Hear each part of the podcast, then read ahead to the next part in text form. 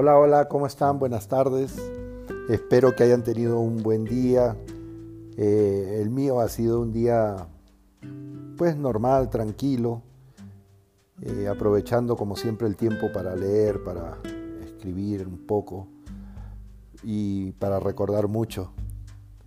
Y hoy día me siento particularmente contento y, y quería hacerlos a ustedes partícipe porque tenemos un auspiciador Así es, un auspiciador. Spirit Coffee, conciencia del café.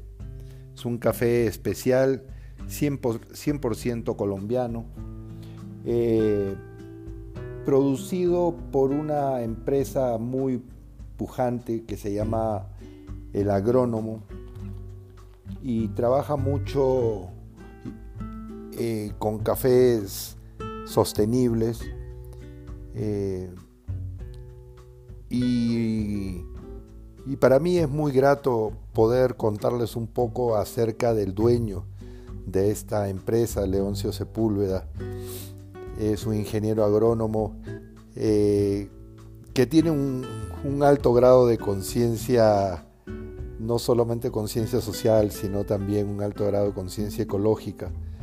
Eh, coincidimos mucho porque eh, muchas de las cosas que él viene haciendo eh, son también muchas de las cosas que nosotros ya hemos venido haciendo pues hace mucho tiempo. Y, hemos hecho una buena sinergia, hemos, creemos que podemos trabajar en muchas cosas en común. Eh, él tiene un modelo de agronegocio sostenible que se llama Más Café y básicamente se fundamenta en tres pilares, eh, que es ambientalmente sostenible, socialmente justo y económicamente rentable. Y trata de abarcar todos los pasos de la cadena de articulación productiva y articulación comercial. Eh, así que bienvenido a Spirit Coffee y estoy seguro de que vamos a poder hacer muchas cosas en el, en el futuro. Eh, hoy día quería hablarles, eh, recordando, recordando un poco los años 80. Los años 80 fueron años muy importantes para, para los temas ecológicos, para la agricultura orgánica que, que apenas eh, estaba dando sus primeros pasos. En esa época yo tenía a un tío que, fue a la, a la, vez mi mayor mentor, Tetsuo Shota, que había venido en bicicleta desde, desde Japón junto con, un, con otro señor, con un amigo, Akira Miyashita, y los dos llegaron en bicicleta, pedaleando, cruzando el océano, eh, eh, pues en barco obviamente este, o en avión, y llegaron y fueron a parar al hotel que tenía mi, mi familia. Y pues yo lo conocí siendo niño. Ya cuando yo crecí, él era de profesión geólogo y con él hice mi primer viaje al África a los 17 años. y bueno, él, gracias a él, eh, comencé a, amar mucho más la naturaleza y el medio ambiente.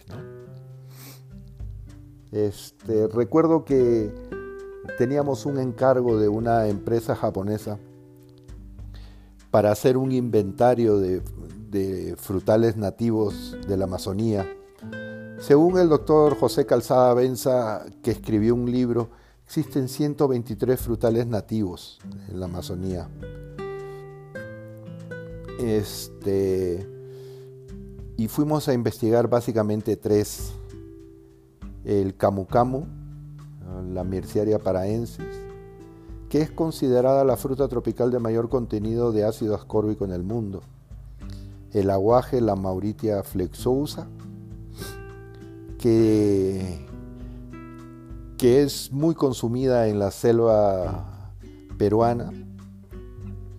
Y luego el, el Ungurawi, que es una, una oleaginosa este, cuyo nombre científico es Yesenia batawa. Recuerdo viajar a la selva en aquellos días era pues algo completamente distinto a lo que es ahora. Había muchos, muchos lugares en los que ni siquiera había teléfono de forma automática. Es decir, eran lugares donde tú te comunicabas a través de una operadora. Tenías que ir a, a una, a una oficina de, de Entel, que se llamaba la empresa de telecomunicaciones del Perú, o de lo contrario te comunicabas con radio. Tú yo llamaba a mi mamá, recuerdo, y, y, tenía que decirle cambio, cambio para que me conteste y ella a su vez cosa que no entendía nada, ¿verdad? Pero bueno, nosotros llegamos a, a, a lo que es la selva baja, es decir, la parte más baja de la Amazonía, todas las partes inundables, a buscar y a recorrer los ríos, meandros y, renacales y las cochas y, las maravillas de la Amazonía. Para cualquiera que ha ido y se ha adentrado en la Amazonía, podrá coincidir conmigo que no hay nada más maravilloso en la tierra que, que la Amazonía y y las selvas de Borneo en Indonesia. Eh, pero bueno, recuerdo que fuimos, eh, llegamos hasta Iquitos, en Iquitos, en Iquitos este, tomamos un, barco, los barcos en la Amazonía no tienen, no tienen butacas como, como cualquier transporte, sino más bien tienen vigas dentro del barco para que cada persona amarre sus hamacas y uno va viajando en hamacas. Yo la verdad a mí me resultaba eh, un poco como, no, como que no soportaba el calor y por lo tanto yo andaba con mi chaleco salvavidas. Recuerdo que andaba con mi Walkman. Eh, en esa época tenía recién pues estaban saliendo los Walkmans y me había traído de Japón un Walkman acuático y escuchando a Cindy Lauper y a, y a Simon y Garfunkel en el Central Park este, me subía al techo del barco y, recorría y veía la, la, maravilla que era eso, ¿no? Para mí es eso, ese viaje y esos viajes en general fueron inolvidables, porque fueron muchísimos viajes los que hice a la Amazonía. pero en ese momento nos íbamos pues pasando Indiana, un sitio que se llamaba Tamishiyaku, hasta llegar a Requena, ¿no? Que era pues digamos la, ciudad entre comillas más grande eh, que quedaba a unas horas de la ciudad de Iquitos. Y de ahí nosotros eh, contratamos unas, unas balsas, unos botes y comenzamos a recorrer todos los ríos eh, para buscar. Y en uno de esos caminos y en uno de esos recorridos eh, nos encontramos con unos amigos especialistas en botánica, también en botánica económica de la Amazonía, al igual que yo, este, del New York Botanical Garden, del Jardín Botánico de Nueva York, eh, Christine Paddock, Charles Meadock, si, mal no recuerdo. Y fue gracias a... Y, cosa curiosa, más adelante yo terminé siendo prácticamente un, adoptado de Tetsuo Koyama, que era considerada la mayor eminencia en botánica amazónica. Y él fue el que me enseñó a utilizar por primera vez los sueros antiofídicos. ¿Por qué era importante en esa época? Nosotros estábamos redescubriendo eh, y, estábamos obsesionados sobre todo con, con el camu camu. El camu camu, como su alto contenido de ácido ascórbico lo convertía en un producto económicamente muy importante. Más aún cuando Japón, en Japón existía ya un mercado de vitaminas muy importante que Japón todo el mundo toma vitaminas y las compra en las máquinas expendedoras, en las calles. Y la fruta que era considerada hasta ese momento la de mayor contenido de ácido ascórbico ya industrializada era la acerola. Y la acerola eh, y el camu camu tiene como 10 veces más contenido de vitamina C que la acerola, por lo tanto el potencial del camu camu es enorme. Así que eso fue un trabajo, si no mal no recuerdo, para Kirin Beer y fuimos a hacer el inventario. El camu camu, el es un arbusto, crece mucho en las riberas de los ríos y cuando uno se encuentra con, un, con una plantación de camu camus, generalmente encuentra también un pez que se llama el araguana. Y la araguana es un pez que tiene la habilidad de saltar sobre la superficie del río para coger el fruto. Entonces, este, muy, muy impresionante. Y el camu camu este, se convirtió en un producto muy importante en Japón. Muy importante a tal punto que en los años ya noventas.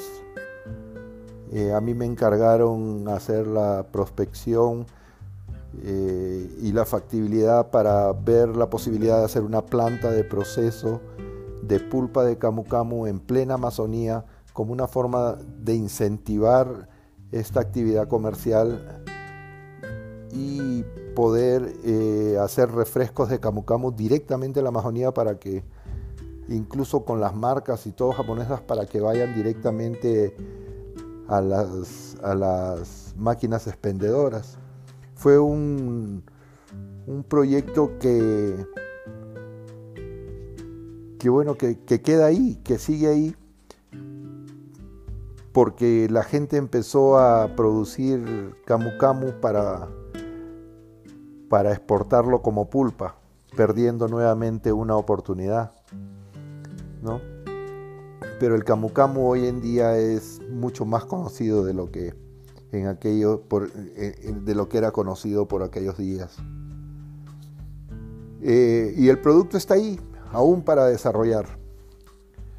El otro, en el caso de la, del Ungurawi, eh, es un, el Ungurawi produce un aceite muy fino comparable al aceite de oliva. Y es muy común ver a la gente de la Amazonía untarse el aceite en el cabello porque se les pone bonito. Y el aguaje, el aguaje es un producto que tiene también alto contenido de, carotenos. Y había la posibilidad de también hacer helados. Toda la Amazonía consume eh, los helados hechos en base a, a la Mauritia y queríamos ver si era posible introducirlo en el mercado japonés. Pero había una dificultad que era el tema de la, de la pelada del, aguaje. El, lungura, el camu sí, el potencial y el valor que tiene es, es muy, muy importante y yo creo que aún la factibilidad y la posibilidad de hacer industria grande en base a Camu Camu están vigentes, más que nunca, más que nunca. Es muy, es una de las historias tan bonitas que hay de la Amazonía. Recuerdo que en ese viaje eh, hubo una anécdota muy, muy curiosa y claro, ahora curiosa, pero en su momento realmente fue algo que me atemorizó mucho, porque Shiota era alérgico a las picaduras de abeja y caminando por, con nuestros machetes en las manos, eh, de pronto le picó no sé cuántas, le picaron no sé cuántas abejas y, cayó enfermo. Y en medio de la nada fue toda una odisea, tuve que, él no podía ni moverse, tuve que ir yo en una, en, la lancha a buscar a alguien para que lo ayude y todo, fue, fue toda una, una tremenda odisea. Y para cualquiera para cualquiera que haya viajado a la Amazonía, yo le recomiendo, para empezar, yo le recomiendo a, las personas que al menos una vez en la vida debieran recorrer la Amazonía. La Amazonía y, es, tan, tan exuberante, tan impresionante, eh, que es difícil explicar pero por ejemplo los famosos renacales, estos árboles parásitos que, que utilizan a otros árboles para, para enredarse, para enredar sus raíces y crecer, eh, es la cuna de muchas de las leyendas de la Amazonía. Por ejemplo, se dice que en los renacales se encuentra el tunche. El tunche, esa esa ánima que en las noches, que en las noches cuando uno está durmiendo en, medio de la Amazonía lo escucha. Pues yo la verdad nunca lo he escuchado, pero, pero sí este, el silencio que se puede percibir y la tenebrosidad de ese lugar, de los renacales, realmente pues induce a pensar que, que, puede ser posible y además en la Amazonía todo es posible. Recuerdo una anécdota más antes de terminar. En la Amazonía hay un árbol muy grande que se llama la lupuna. La lupuna es la materia prima para hacer eh, la madera laminada o el triplay. Y hay una especie de lupuna que se llama lupuna barrigona, que en las noches segrega un como un gas que, que hace alucinar. Entonces, cuando nosotros llevábamos a alguien invitado a la Amazonía que nos acompañara, este, lo, lo hacíamos acostar ahí. lo hacíamos acostar ahí para que tuviera alucinaciones. Esas son algunas de las cosas de, la Amazonía y los... Lo más peligroso de la Amazonía, eh, eh, para empezar, yo pienso que mucho depende de la actitud. Por ejemplo, muchas personas o la mayoría de personas dice, uy, ir a la Amazonía hay demasiado bicho, demasiada cosa, ¿no? Para nosotros es a la inversa. Yo decía, qué suerte de poder estar en un sitio donde hay tanta diversidad, ¿no? y es la actitud y por lo tanto pues uno, uno se adapta y comienza a disfrutarlo. ¿no? Pero los insectos, qué duda cabe, son los más peligrosos que hay, ¿no? La chicharra machaco y la isula, la tangarana, esta hormiga. y, puedes apreciar muchas cosas acerca de cómo funciona la naturaleza, por ejemplo, la simbiosis que existe entre el árbol de palo de rosa con, la hormiga tangarana. Entonces la hormiga se ha acostumbrado a vivir en el árbol eh, y cuando alguien se acerca la hormiga sale a defender su territorio y por lo tanto sale a defender al, al árbol. ¿no? Y en ese y en ese árbol se solía amarrar en la época del caucho a las mujeres infieles.